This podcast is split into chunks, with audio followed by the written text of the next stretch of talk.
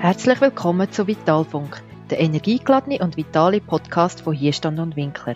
Wir befassen uns mit den Themen Gesundheitsmanagement und Coaching, alles was euch unterstützt, um physisch und psychisch vital zu bleiben. Am Mikrofon Claudia Winkler und Martina Zeyer.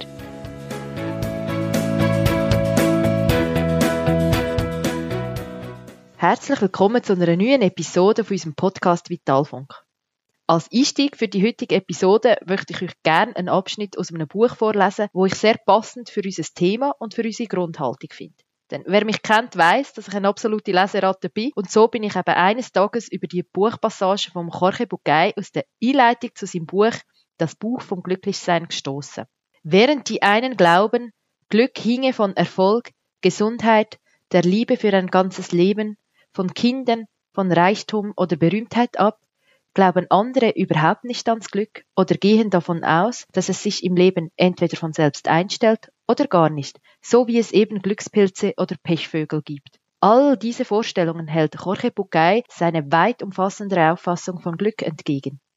Es geht nicht um die Analyse eines Gefühls, sondern um eine Lebenshaltung, die sich aus dem Inneren der Persönlichkeit heraus entwickelt. Sie hat mit der Frage nach dem Sinn unseres Daseins zu tun und die Antwort liegt in der bewussten Erfahrung und Gestaltung des eigenen Lebens.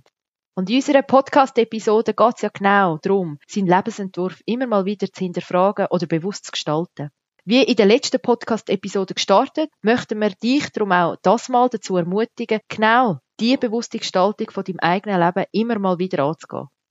Während wir uns letztes Mal damit befasst haben, welche drei Fragen dich dabei können unterstützen können, für dich herauszufinden, was dich einzigartig macht, liegt heute der Hauptfokus darauf, dir aufzuzeigen, wie es dir gelingt, in die Umsetzung zu kommen und dich nicht von deinen Ängsten voll abzuhalten. Denn wie sollst du dich weiterentwickeln, wenn du dich aus lauter Angst, die Orientierung zu verlieren, auf altbekanntes beschränkst? Weiterentwicklung oder einfach auch einen neuen Lebensentwurf zu gestalten, bedeutet doch auch ein bisschen Angst haben. In diesem Prozess mal die Orientierung kurzzeitig zu verlieren. Denn genau dann kann Neues entstehen. Es geht nicht darum, wohin du gehst. Es geht auch nicht darum, wie nah du dem Ziel schon bist. Und es geht auch nicht darum, möglichst zu wissen, was es alles braucht, um sofort an ein Ziel anzukommen. Vielmehr geht es darum, dass du dich auf deinen Weg machst. Dann ist das Ziel zuerst mal nicht so wichtig, sondern vor allem die Richtung, in die du gehst.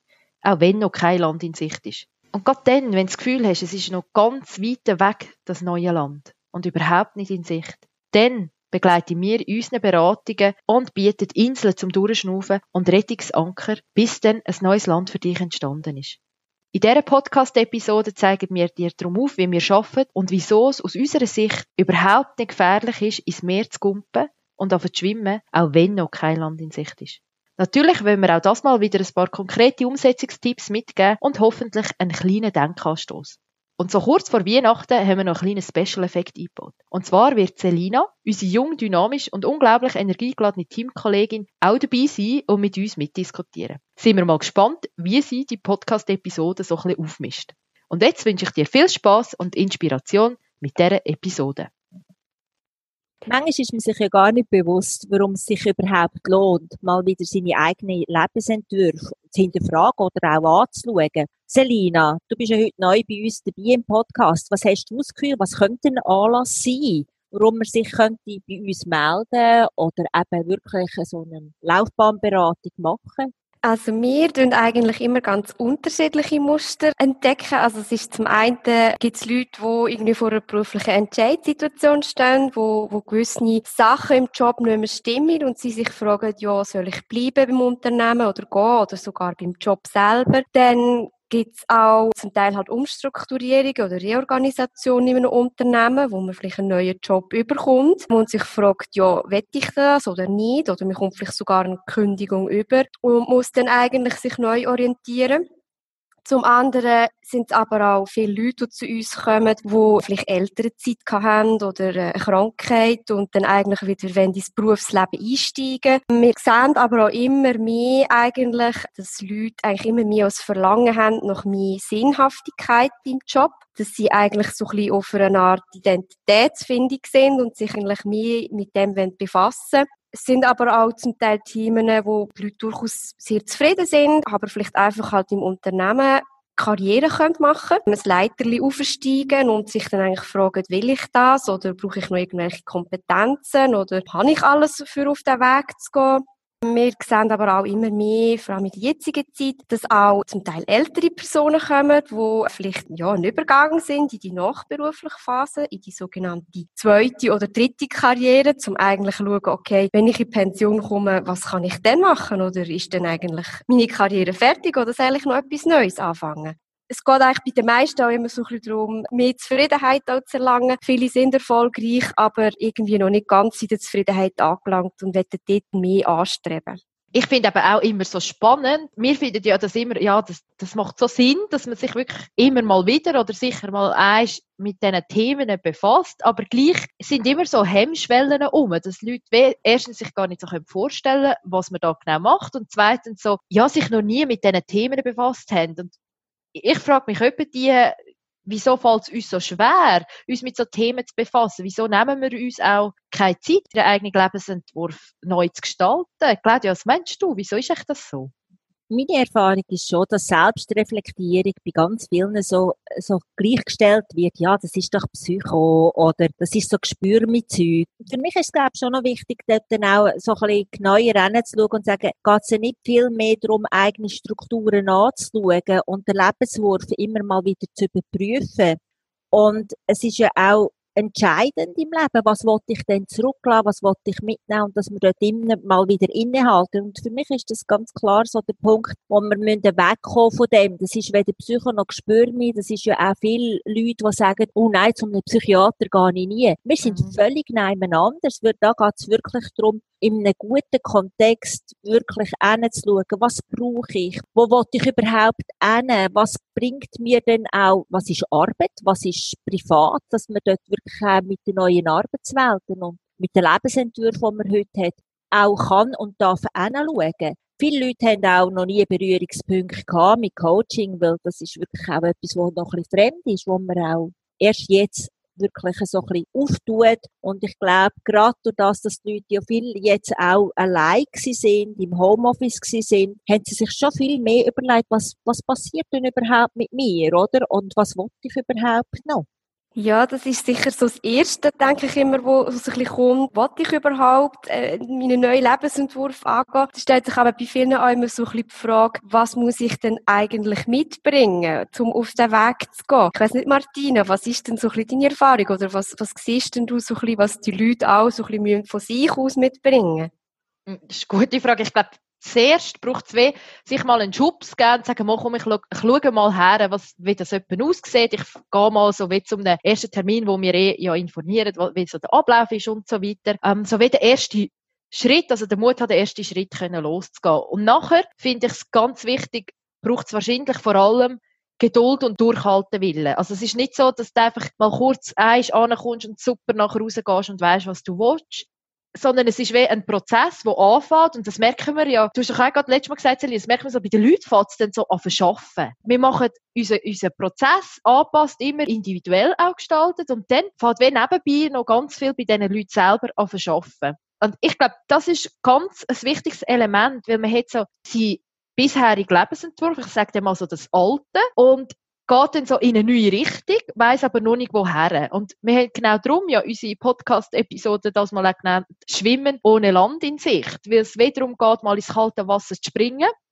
und los schwimmen. Und es braucht einen Raum zwischen dem Alten und dem Neuen, weil in dem Zwischenraum kann ganz viel Neues entstehen es fängt an Schaffen bei den Leuten. Und dann erst kann man so richtig auf fühlen, was will ich wirklich. Und für das muss ich einen Teil vom Alten mal loslassen, einfach im Kopf sicher schon mal und dann einfach auf den Weg gehen, also quasi ins Wasser hineingumpen, ohne dass ich weiß, wo ich werde landen.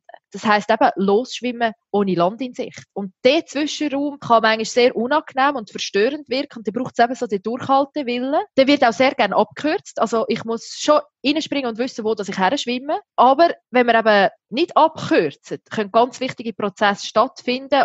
Und immer wieder erleben wir eben, dass dann etwas passiert mit unseren Klienten, dass es schaffen. Und ich finde es gerade jetzt, in der Zeit, wo wir uns drinnen befinden und auch so mit den Veränderungen in der Arbeitswelt, ein geniales Übungsfeld, um Ressourcen für sich selber aufzubauen und mit diesen vielen Unsicherheiten und Unplanbarkeiten wo wir tagtäglich konfrontiert werden, elegant zurechtkommen. Das heisst, wenn in unserem strukturierten Rahmen schon mal traust, ins kalte Wasser reinzuspringen, ohne wissen, wo es hergeht, ist das nicht nur Laufbahnberatung, sondern eigentlich im direkten Sinn auch ein Resilienztraining. Und die Elemente, die du in dieser Phase, in diesem Zwischenraum sammelst, die bildet nachher Grundlage im Unbewussten für den schöpferischen Prozess, dass nachher eben deine Insel, dein neue Land kannst gestalten. Und so entwickelt sich nach und nach ein Bild von deiner neuen Identität oder von deinem neuen Lebensentwurf. Und ich glaube, der durchhalten will, durch den Prozess durchgehen, dass das mit sich schaffen das ist etwas, ja, was wirklich braucht. Und darum ist es eben nicht einfach gemacht nach zwei Stunden Coaching oder Laufbahnberatung.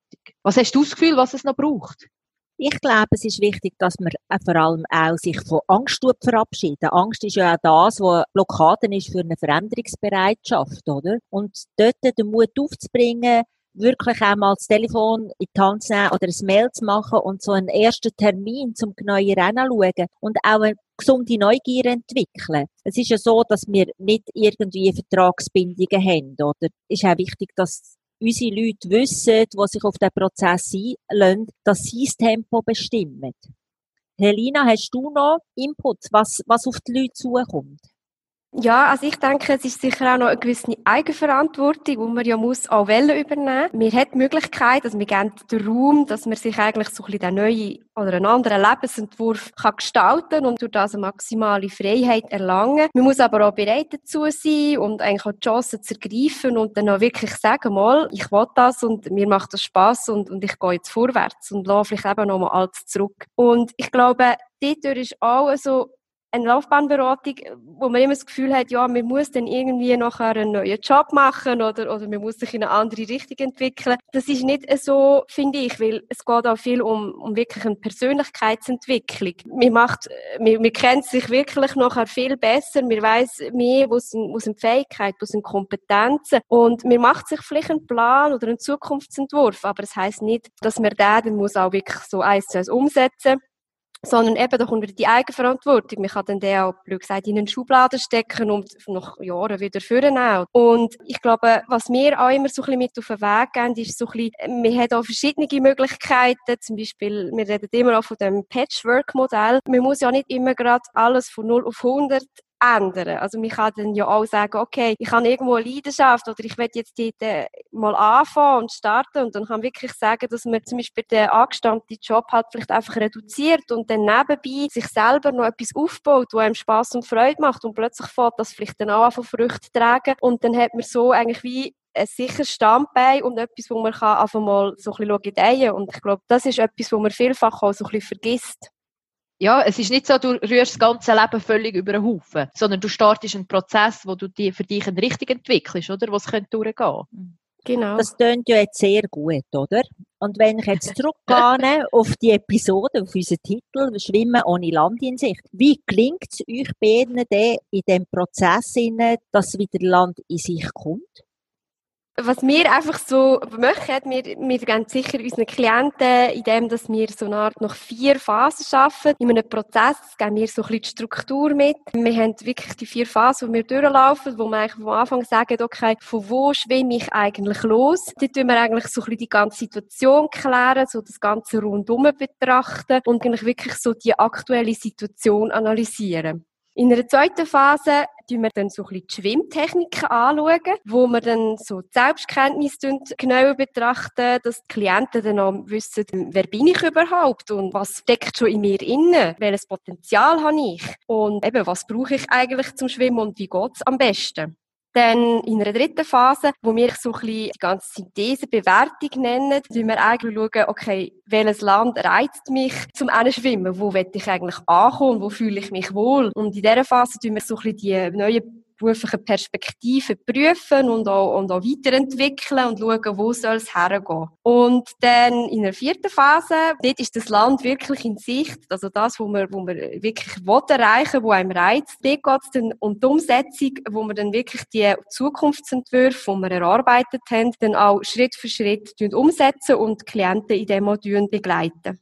Ich finde eben genau durch den Prozess gibt es immer wieder so Ruheinseln und eine Struktur und somit auch wie ein Anker, dass du dir selber den Raum kannst geben. Und klar findet es mir toll, wir machen es ja auch, aber äh, ich denke, es ist gerade in der Zeit jetzt, wo wir uns befinden, eben auch schön, wenn man sich selber wieder mal im Mittelpunkt stellt und dass man wie sich selber neu entdeckt, weil wir uns alle ständig weiterentwickeln. Vielfach aber sehr unbewusst. Also, wir leben einfach Tag für Tag mit diesen Veränderungen mit, die im Unternehmen sind, die in unserer Gesellschaft sind, wo jetzt wegen zum Beispiel Corona sind, wo in unserem Privatleben passieren. Das läuft alles sehr unbewusst ab. Und da geht es wiederum doch auch wieder mal sichtbar machen, was, wie, dass man sich weiterentdeckt, was man alles mitbringt und dass man auch stolz auf sich selber kann sein.